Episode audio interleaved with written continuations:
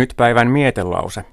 Tänään itämaisen heinäkuun mietteenä kuullaan Rabindranath Tagorin runo kirjasta Uhrilauluja.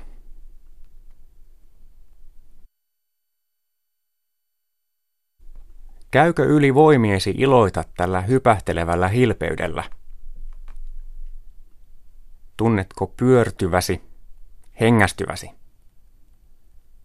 Häviäväsi ahdistavan riemun pyörteeseen?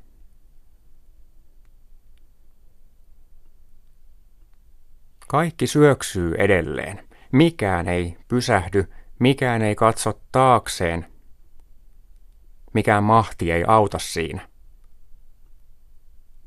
Kaikki syöksyy edelleen.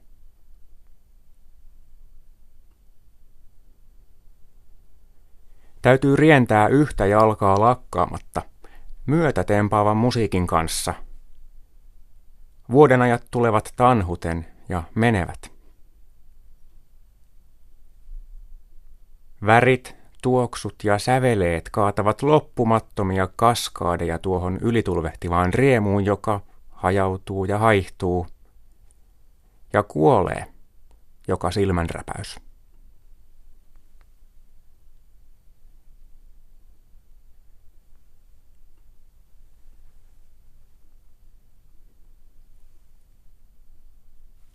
Intialainen kirjailija, filosofi, lauluntekijä ja muusikko Rabindranath Tagore oli laatinut tämän mietelauseen.